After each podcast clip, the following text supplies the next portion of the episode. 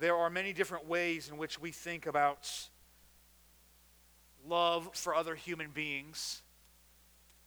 Maybe we think about an older brother sticking up for his younger sister or his younger brother on the school bus on the play or on the playground and he steps up to the bully and he says no you won't treat them this way. You won't speak to them this way. That's my sister that's my brother or maybe we think about a war zone where soldiers display sacrificial loyalty by banding together to save one of the men in their group or even on a much, much lighter note, we think about a team that journeys together in a tournament, much like March Madness, and eventually takes the championship. Go Heels. Or maybe, uh, maybe a local music group with which rehearsals and performances provide opportunity for relationship and a camaraderie and a special unity together with that friendship. We have relationships that give to us opportunity to experience closeness. We are glad when they are glad, and we grieve when they grieve. We sorrow when they are missing out on something. something. The Apostle Paul kind of moves into that line of thinking, gives us a peek into a special relationship that he has. And in the text that we're looking at this morning, specifically about the sorrow that he experiences on their behalf. He sorrows because they're missing out on something. He loves them, so he sorrows. So if you haven't done so yet, would you please find the second half of the Christian New Testament? And then find the sixth book, the book of Romans, a letter written to Christians in Rome. I'm going to take, just by way of explanation this morning, I'm going to take a little bit longer in my introduction in hopes that it helps us in the long run. I want to remind us, those of us who have been gathering for the series in Romans, who have been here all the way through it, So I want to remind us of the, the course that we're on. And, uh, and I hope that if you're one of the people who have jumped into the series kind of midstream, maybe this is your first time with us, or maybe you've only been with us a couple of months, that a bit of a review will also assist you in your understanding of Paul's message. By the way, all the sermons are uh, from that we preach here are available on Harvest Podcast, on our website, on our YouTube channel. If those are helpful to you to go back and review, we would, we would want you to know about that. So, what has the Apostle Paul written to the saints in Rome? We have announced each Sunday that we've gone through Romans that the overall theme of the book is to teach us about the undeserved, the unmatched, and the unstoppable gospel of Jesus Christ. The gospel, Paul tells us, is the power of God to salvation, to the Jews first and also to the Gentiles, to everyone that believes. The gospel is the good news that Jesus died, that Jesus died in the place of sinners, and that God accepts Jesus' death as a payment. And that payment allows sinners to be absolved, to be cleansed. So, G- so God the Father looks on the payment that Jesus made on the cross, and for all those who are trusting in Jesus' payment, God sees Christ's payment as satisfactory. So God's anger for a sinner's sin is appeased. That good news, kind of in a nutshell, there, is what Paul is unfolding over 16 chapters in this letter to the church at Rome. Specifically, we see Paul organize his, his teaching on the gospel, and we've kind of organized it this way into, into these different sections of, of Romans. So we've, we've looked at the priority of the gospel, that it is the power of God to salvation. We've looked at the heart of the gospel, that, that justification is by faith, that it's not up to our works, it's not up to our ethnicity, it's not up to something that we could do. The heart of the gospel is that we are justified by faith in Jesus Christ. And our most recent weeks, uh, we have been looking at the third section, the assurance of the gospel.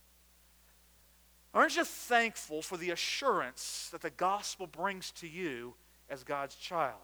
We don't have to wonder, do we? We know that uh, we, are, we have peace with God through our Lord Jesus Christ. We understand that though the first Adam sinned and as he served as our representative, we also sinned. We are sinners by birth and by choice. We also understand that there was a second Adam, Jesus Christ. And Jesus came and he lived for us and he died for us and he fulfilled the law. And so by his obedience, we may, be, we may experience rescue. And as we get to chapter 8, we learn that there, because of that, there is now, therefore, no condemnation for those are, of us who are in Christ Jesus. We learned that we are, that the, that the love of God, we are inseparable from God's love as we are his children. So that brings us to that next section, the defense of the gospel. Looking back, that's the first eight chapters. Looking ahead at chapters of Romans chapters 12 and through 16, we understand that those chapters are jam packed with practical instruction on how we live in light of God's mercy. Romans chapter 12, verse 1 is kind of a transitional verse for us, right? It says, I appeal to you, therefore, by the mercies of God, to present your bodies as a living sacrifice, holy and acceptable to God, which is your reasonable service, or as we'll learn, your spiritual worship, your act of worship. And so Romans chapter 12, 13, 14, 15, 16 are really, it, it, Paul transitions into a lot of practical living out of this gospel that he has been teaching us about. Well, then, what about chapters 9, 10, and 11? I was tempted to preach 9, 10, and 11 in one sermon. And I know some of you would be like, oh, yay, we'll get to chapter 12. But we're going to go a little bit longer than one sermon. We've labeled this section the defense of the gospel.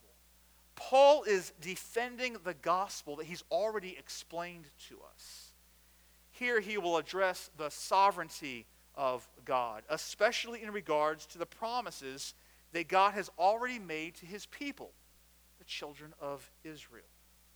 After reading chapter 8, that nothing can separate us from the love of God, hallelujah. I hope you, you reveled in that and you enjoyed that truth this week, and I hope you'll continue to go back to it every day of your life. But after reading of, of, of, in Romans 8 that nothing can separate us from the love of God, some readers, some people who are receiving this letter, some people who have read other of, Paul, of Paul's letters, the Pauline epistles, might interpret it, that inseparable love of God, as a license just to live however they want to live. Paul teaches otherwise.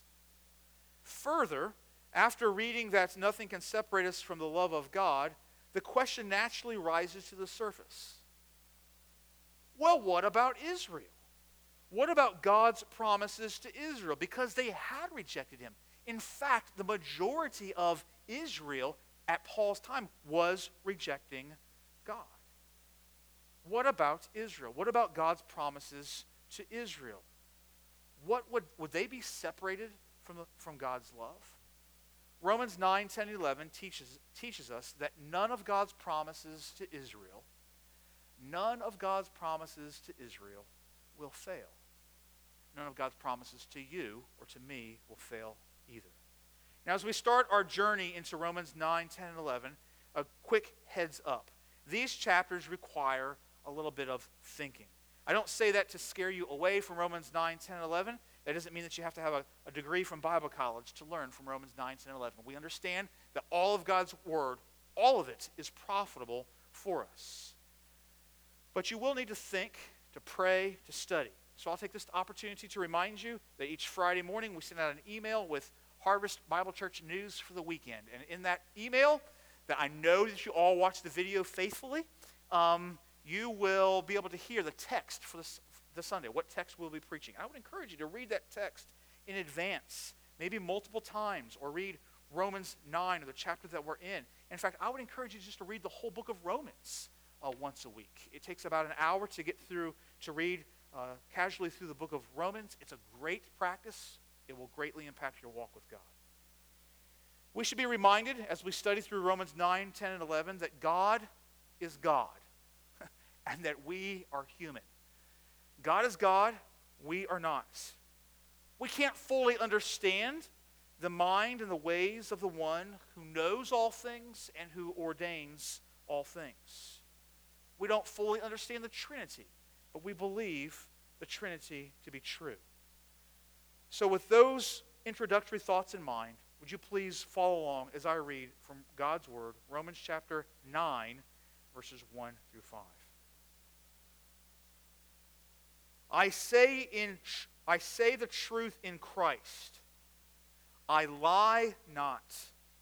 My conscience also bearing me witness in the Holy Ghost that I have great heaviness and continual sorrow in my heart. For I could wish that for I could wish that myself were accursed from Christ for my brethren, my kinsmen according to the flesh, who are Israelites, to whom pertaineth the adoption and the glory and the covenants and the giving of the law and the service of God or the worship of God and the promises, whose are the fathers, and of whom, as concerning the flesh, Christ came, who is over all, God, blessed forever. Amen. Paul is defending the gospel. He's defending the reality that God is sovereign in salvation. God is sovereign in salvation while simultaneously being gracious and merciful. God is sovereign in salvation while simultaneously being gracious and merciful. The two do not conflict. Paul wanted to make sure that the people understood that God had not forsaken Israel. The church at Rome could have been thinking, well, if God didn't doesn't keep his promises to his chosen people Israel, how can we expect him to keep his promises to us as Gentile believers? Paul wanted Jews to understand that justification by faith alone is not for Gentiles only. Keeping the law was not a means of salvation for the Jews. Both in Old Testament and the New Testament, justification is by personal faith. Why are so many Jews unbelieving? Why is Israel rejecting the gospel of Jesus? Is one of Paul's main thrust of, of thought here. What about the nation of Israel? Has, has God discarded his chosen nation? Israel had held a favored position with God, but that has not kept God from disciplining a nation. The sovereignty of God in the gospel is both sobering and comforting. The promises that God makes to those who reject Him and the promises that God makes to those who trust Him will never fail. So I ask you this morning are you trusting Him or are you rejecting Him? Paul begins by considering the tragedy of rejecting God. The apostle tells us that his heart is in agony. He is in continual sorrow. He is in unceasing anguish. Why? Because his fellow Jews are rejecting Christ. He's writing to them and saying, Some are cut off from Christ, they are accursed. They have rejected the one who was made a curse for them. Isn't that what he wrote to the church at Galatia? In Galatians chapter 3, Christ redeemed us from the curse of the law by becoming a curse for us. For it is written, Cursed is everyone who hangs on a tree. He writes at the end of Romans 9 that Israel did not pursue it by faith, but as if it were based on works. They have stumbled over the stumbling stone. That's the reality. Israel missed the meaning of the law, the, the, the rescue by Christ. That's the tragedy. That's the sorrow. That's why Paul is in unceasing sorrow. He wants us to be convinced of his anguish, so much so that he begins, he says, Believe me, I say the truth in Christ. I am not lying. Believe me, believe me, he says. I'm not lying to you. Then he, he virtually swears an oath by calling on his conscience and on the Holy Spirit to serve as witnesses. His grief about Israel is his, about Israel's rejection of Christ was so strong that he calls on members of the Trinity to attest to his anguish. And further, he emphasizes, in, in emphasizing his agony, Paul speaks with hyperbole, and he tells us that he would throw himself into condemnation for the sake of his kinsmen. He loved these people so much that he says, I would rather be accursed, I would rather suffer condemnation than for these people to reject Christ. He's speaking hyperbolically. Know, we know that from Romans 8, where we just learned that it's not possible for Paul to actually forfeit his salvation. But he felt so strongly about their rejection that he, was, he said he would rather take their place. He was so concerned for their eternal souls of his fellow Jews that he pleads with us to believe him. He calls on his, his conscience that, and God as, as witnesses. He declares that he would rather be accursed than have them face condemnation. Paul's not messing around, is he? He wants the readers of his letter to be fully aware of the anguish of his hearts for his kinsmen, his fellow Jews. Paul understood the tragedy of rejecting God. So, what does all of Paul's grief mean to you and to me in 2022? Well, the people of Israel are not the only people who have rejected Christ. There are people all around us every day who have, up to this point, rejected Christ. Does that grieve you? I think of others in the scriptures who were grieved, like Samuel over King Saul's rejection of God. Samuel, recorded for us in 1 Samuel 15, Samuel did not, did not see Saul again until the day of his death, but Samuel grieved over Saul, and the Lord regretted that he had made Saul king over Israel. The weeping prophet Jeremiah grieved over Israel, recorded for us in Jeremiah 13. Hear and give ear. Be not proud, for the Lord has spoken. Give glory to the Lord your God before he brings darkness, before your feet stumble on the twilight mountains and, and while you look for light, he turns it into gloom and makes it, makes it deep darkness. But if you will not listen, my soul will weep in secret for your pride. My eyes will weep bitterly and run down with tears because the Lord's flock has been taken.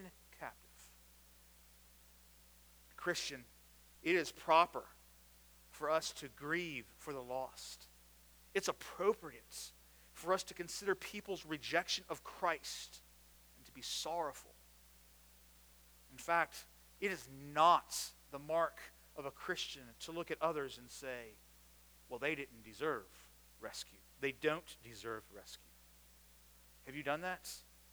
You get so ticked off at the, the God forsaking agenda of, of a particular political movement, or you get so frustrated about the inhumane decisions of war criminals or the disgusting lifestyles that people choose, and you're tempted to look toward anger. You're tempted towards anger instead of pity and sorrow. Follow Christ and weep over those who reject. Paul isn't looking down with condescension or rage or joy at those who have rejected Christ. He's not looking at himself and saying, Hey, I haven't rejected Christ. What's wrong with you people? Get your act together. He looks at them with sorrow and pity and anguish. He's broken over their rejection. It's a tragedy. Grieve for groups and for individuals who reject Jesus. During Bible college, I was regularly reminded of this one phrase that was put forward in front of us over and over. It was said this way The most sobering reality in the world today is that people are dying and going to hell today. Are you sobered by the reality of condemnation? When people reject Christ, does it grieve your heart? Paul was grieved when people rejected Christ. So he spent his life proclaiming that the gospel is the power of God to everyone who believes, to the Jew first and also to the Greek. Jesus was grieved by those who rejected him, so he came to the earth to live among the people and to die for those people, making a payment because they had rejected him. Are you grieved over those who reject Jesus? Are you too caught up with getting the new device or vehicle or house or promotion? You're so caught up with things of this world that you don't have time to grieve over those who rejected Jesus? Are you too busy with life to sorrow for those who reject Christ? What about people in distant lands who are rejecting God? Christian, let's open our ears to the cries of those who have not yet heard the name of Jesus. Let's be sobered by the absolute and the eternal tragedy it is to reject God. But grief and sorrow cannot be the only response that we have. What about an additional action step? Lancaster County is, is a great spot to live, isn't it? It's very moral. We're a moralistic people, especially in comparison to other places on the planet. Coming up, I think, on about 17 years as a resident, so I think I have enough years under my belt to say this. We here in Lancaster County tend to hole up, hobbit up in Lancaster County, don't we? Generation after generation of families, we, we kind of stay put. And people who, who do leave often end up what? Coming back, right? It's like great big magnets that pulls us back to Lancaster. In fact, the, the cynical part of me thinks it's, it's why even say it, but I'll say it it's well and good for, for, for all of us, right? For other families. But I know how our family is going to work. Let's all stick together. Let's not get in, let's not send out. Let's all stick to Lancaster County. As my kids get older, I'm thinking about them moving away or staying and paying rent because those are the only options, right? And, just kidding, mostly. And I can't think about it too much because then I'll be like a blubbering mess up here in front of you, and that's not good for any of us. But our number one goal as Christian parents is not to keep them close. It's nice. I love my kids a lot. But if God calls them not to go be a missionary, He calls them to be a missionary, it's great. But if God calls my kids to go be a doctor or an engineer or a, a, trash truck driver or whatever, and to live out the gospel in another place of the world, in another place besides Lancaster County, I'm going to say, go for it by God's grace. I will say, go for it. The Lord bless you and keep you. Harvest, the events of the last two years have, have changed all of us. We've been talking about that a bit in elders' meetings. It's changed pastoral ministry as well. And it has had a significant effect on the Christian church, the big church, not just Harvest. So, both nationally, the, the church, and at Harvest specifically, we've seen a bit of a turn inward. Like we're looking at each other. We've been forced to emphasize rightfully and, and consider our practices and our relationships and our philosophies of what's happening inside the church, and that's good. And we have instruction from God's word for us to, to follow that, and we must follow that. But we can get comfy with that, can't we? We can say, oh, I don't have to be at every ga- gathering. I can just live stream. I don't have to volunteer in kids' ministry. Other people can do that. And the end result is that we're looking at each other and we don't have enough contact with those on the outside. But the New, church, the New Testament church is called to, to go we have been commissioned to look beyond our walls and certainly beyond the screen of a live stream service and to make disciples of all nations. So, by the grace of God and with, the, with authority from God's word, let's us, the people of Harvest Bible Church, turn our eyes outward. We have opportunity in our community every summer with Vacation Bible School. It's coming up in July, I think, is the right dates. And yeah, it is July. And we need volunteer, we need scores of volunteers every year for that. And we see a lot of church kids from other churches come in and enjoy Vacation Bible School. But why don't we make it an effort this year, especially, to turn our eyes outward to our community, the people in our neighborhood, our, the kids of the people we work with, and bring them to Vacation Bible School so they can hear the good news of Jesus. Did you hear what Dr. Costa uh, told us last Sunday nights? I hope you were here for that challenge. We have those services intentionally to enlarge our vision and to give us opportunity to partner with what God is doing in other parts of the world. Dr. Costa challenged us to consider our own involvement in kingdom work here or abroad. We have gospel partners. We have four of them who are visiting with us this summer for at least one weekend each. It takes, it takes effort to build those partnerships, to gather with them, to hear them, and to pray with them. Somebody said it this way go, as in go somewhere and be gospel light, go, send foreign fields abroad, or disobey. Those are our options.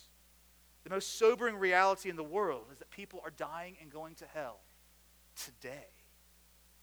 People are rejecting Jesus. Does that grieve your hearts? A quick word of hope for those of you who are grieving the death of a loved one who had continued to reject Jesus until their death. I know that that is sorrowful for you and that you grieve over that. But I was helped by these words from Pastor John Piper this week.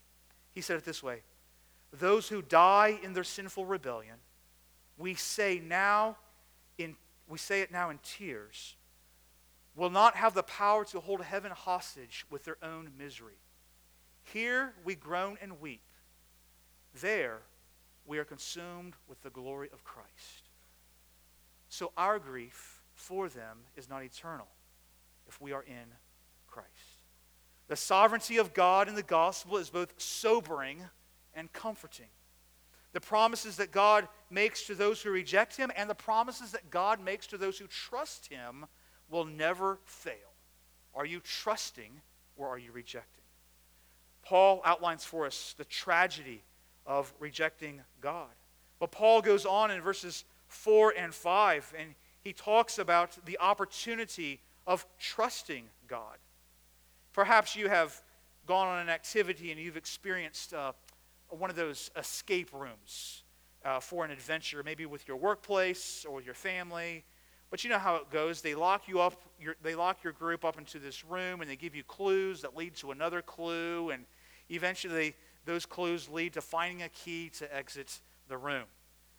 Obviously, the idea originated with a babysitter who wanted to make their job a little bit easier that night. What happens in an escape room? You can be really, really, really close to getting out before the clock goes double zero. But you could still be locked in even though you're very close. You have lots of opportunities, but you remain unsuccessful. Paul hints at that in, in Romans 9, 4 and 5. He says, Who are the Israelites? To, so he's talking about his kinsmen according to the flesh, the end of verse 3, who are Israelites. So he's about to outline nine different privileges that these kinsmen have. Who are Israelites, who have the adoption, the glory, the covenants, the giving of the law, the service of God, the promises, who are the fathers, and of whom, the, as concerning the flesh, Christ came, who is overall God blessed forever. Amen. Paul affirms that Israel is God's special people, that Israel is blessed. The Jews who had rejected the Lord were incredibly close to the truth. They indeed had opportunity to trust God. And so Paul lists these, these nine privileges of the Jewish people. Why would he do this? Why would he go through this list? He does this to further emphasize the tragedy of, re, of those who reject God. First of all, he says the, the, the first privilege is that they are Israelites. They, being a descendant of Israel was a privilege in and of itself. And then he says they have the, they, they have the adoption, or they whom pertaineth the adoption. We read in Hosea, when Israel was a child, I loved him, and out of Egypt I called my son. National Israel was, in some ways, God's child. Salvation is always by faith. They were God's chosen people. He says they also, the third benefit or privilege is they have the glory. Israel had experienced the Shekinah glory of God. At Sinai, God's presence uh, was made known to them. In the Holy of Holies, they understood it. This was not something that other nations were able to experience, this was unique to Israel. Paul continues with the list of privileges, and he refers to the covenants. We think about the, the Abrahamic covenant, where, where Abraham was told that all the nations of the world would be blessed through him. We think about the, the Mosaic covenant, where the law came uh, it was given to Israel specifically. We think about uh, David and how the, the promise that, that was that the, the kingdom would, would come through his line. It would be an eternal kingdom. He mentions the law, the oracles of God. God had given his law to Israel, not to any of the other nations of the world. He says here in, uh, uh about the services that were given, the service of God or the, the worship of God. You remember all the, the sacrificial and ceremonial system? Some of you have been reading through the, the Bible um, systematically at the, starting at the beginning of the year, and you've, you've gone through Leviticus and you've read all of the, the ceremonial laws and the, the offerings and the cleansing and the other means of worship. All the tabernacle practices. All of that pointed to the substitutional work of Jesus. And that was unique to Israel. They had an opportunity that other people didn't have. He refers to the promises at the end of verse number four. I think this is probably referring to the promise of the Messiah. Jesus came from Israel, not from another nation. As promised in the Garden of Eden, as prophesied in Isaiah, Christ would come from Israel. There was a closeness that Israel was privileged to have. He refers to the fathers in verse number five, or the patriarchs. They weren't perfect, they had all kinds of problems. But it was through Abraham and Isaac and Jacob that the foundations of all these blessings were laid. And then Paul, finally, in this list of privileges, he reminds them that Christ came from Israel. The incarnation required that Jesus have some ethnicity to be, to be a human. To, be, to become a human meant that Jesus had to be a race. So it wasn't an accident. God chose for Jesus to be a Jew, to come from the line of Abraham and David. All nine of these privileges gave Israel a front row seat to what God was doing, to the truth of the one, to the one who is the way, the truth, and the life. Out of Israel came the only one who could reconcile to God the people who had rejected God. Israel had great opportunity to trust God let's again think about it in our own situation. Let's consider how privileged we are. Lancaster County has gospel preaching churches all over the place. And whether or not we grew up in Lancaster County, many of us grew up in Christian homes. It's a huge privilege, isn't it? Kids, if your parents teach you about Jesus, thank them and then pray and thank God that your parents teach you about Jesus. Further, we have the Word of God at our fingertips. Multiple good translations in our native language we can understand. Multiple copies of the book in, or in, in book format or in digital formats. We have the privilege of having the Bible that tells us all about the good news of Jesus. We're close. Israel had all these privileges and still rejected. It's possible for someone at Harvest Bible Church to have all these privileges, to be utterly surrounded with the gospel, but still to reject God. Friend, see the futility of trying to reconcile yourself to God. See the need of being rescued because of your own personal rejection of God. Jesus welcomes sinners. He says, Come unto me. Turn your heart from your sin and trust in his payment to appease God's anger for your sin. That's the invitation that's offered to you today. There are a lot of blessed, privileged people in Lancaster, Pennsylvania. Have you noticed that? Everyone feels blessed. Everyone thinks that they are saved or they say that they are saved. But it's possible that people have had opportunity but not belief knowledge, but not repentance. The sovereignty of God in the gospel is both sobering and comforting. The promises that God makes to those who reject Him and the promises that God makes to those who trust Him will never fail. Are you rejecting or are you trusting? Paul teaches us about the tragedy of rejecting God, the opportunity of trusting God. And then, very briefly, as he closes out verse number five, he points us to the blessing of being God. So he lists these, these privileges, and then at the end, he talks about where Christ came from, from Israel, and then he says, Who is over all? God, blessed forever. Amen. This is Paul's way of declaring the deity of Jesus, that Jesus is God. Paul reverses the normal order of biblical of a biblical doxology. He puts the word blessed after the name of God. And by doing so, Paul was communicating that Jesus is God. Jesus became accursed for the people who had rejected him. Jesus was willing to die. He who knew no sin became sin for us, that we, who are sinners, might be made righteous in him. And thus, Jesus has blessed the people of the world. In Romans chapter 10, we'll get there in a few weeks, Paul says, Brothers, my heart's desire and prayer to God for them is that they may be saved. Friend, is that your desire and is that your heart's desire and prayer for those that you know who have rejected Christ, who are currently rejecting Christ? Is that your prayer for them? We gather each Wednesday nights for a time of prayer. We distribute a prayer guide, and on the back of that prayer guide is a list of people who we think have not accepted Christ. They may be close to an opportunity, but at this point, as far as we understand it, they have rejected God. And we pray for them. We invite you to join us in prayer in those meetings. Of course, we're invited to pray always as, and, and follow Paul's suggestion that our heart's desire and prayer to God for them is that, they may be saved. Harvest, let's be sobered by the future of those who reject Christ. But let's not only grieve, let's step into action. What can you do? You can speak of the gospel, you can share the gospel, you can just live out the gospel, the good news of, of mercy and grace and compassion and God's concern and His word against sin and rejection.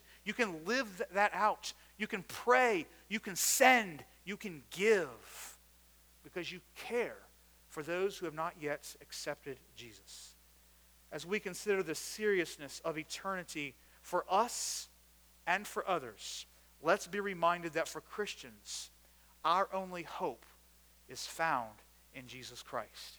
He's all that we have, He's all that we need. He is the way, the truth. Let's bow together for prayer.